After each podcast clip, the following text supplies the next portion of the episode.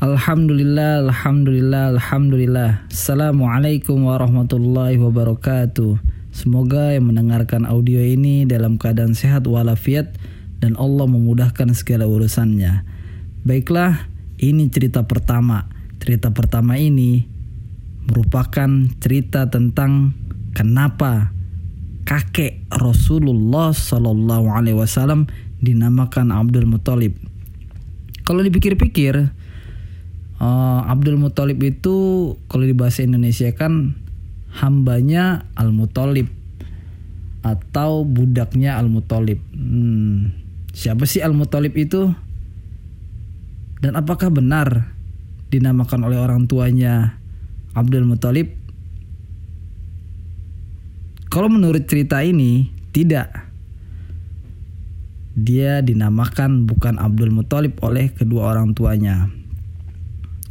Dalam cerita ini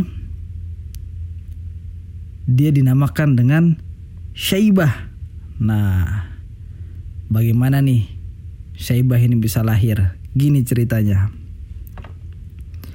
Suatu hari Hasim pergi berdagang menuju Syam.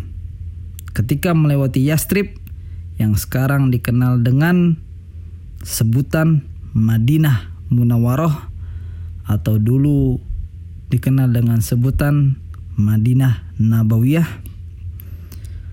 Hasim melihat seorang wanita baik-baik dan terpandang. Siapakah wanita itu? Tanya Hasim kepada orang-orang Yastrib. Dia adalah Salma binti Amr. Apakah dia telah bersuami? Suaminya telah tiada. Kini dia seorang janda. Mendengar itu, Hasim langsung melamar Salma. Kira-kira diterima nggak ya? Diterimalah karena Hasim adalah seorang pemuka kota Mekah. Mereka lalu menikah. Hasim tinggal di Yastrib beberapa lama. Ketika Salma mengandung, Hasim melanjutkan perniagaannya ke Syam. Namun itulah kali terakhir Salma melihat suaminya karena Hasim tidak pernah kembali lagi. Dia meninggal dunia di Palestina. Salma melahirkan seorang anak laki-laki yang kemudian diberi nama Syaibah.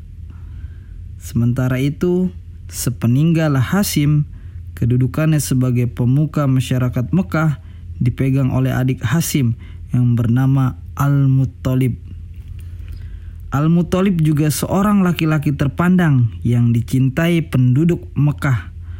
Orang-orang Quraisy menjulukinya dengan sebutan Al-Fayat yang berarti sang dermawan. Suatu hari dia mendengar bahwa Syaibah, keponakannya yang tinggal di Yastrib, sedang tumbuh remaja. Pikir Al-Muthalib, aku harus menemuinya. Dia adalah anak kakakku. Dulu ayahnya adalah pemuka Mekah, maka dia harus pulang untuk melanjutkan kekuasaan ayahnya menggantikan aku. Ketika Al-Muthalib bertemu Syaibah di Yastrib, dia kaget tersentak. Wah, anak ini benar-benar mirip Hasim. Mari nak ikut paman ke Mekah, peluk Al-Muthalib. Hmm, tetapi jika ibu tidak mengizinkan pergi, Aku akan tetap di sini, jawab Saibah. Nah, apakah ibunda Saibah mengizinkan Saibah untuk pergi mengikuti pamannya Al-Muthalib? Simak di cerita selanjutnya. Thanks for your listening and attention. Barakallahu fiik. Assalamualaikum warahmatullahi wabarakatuh.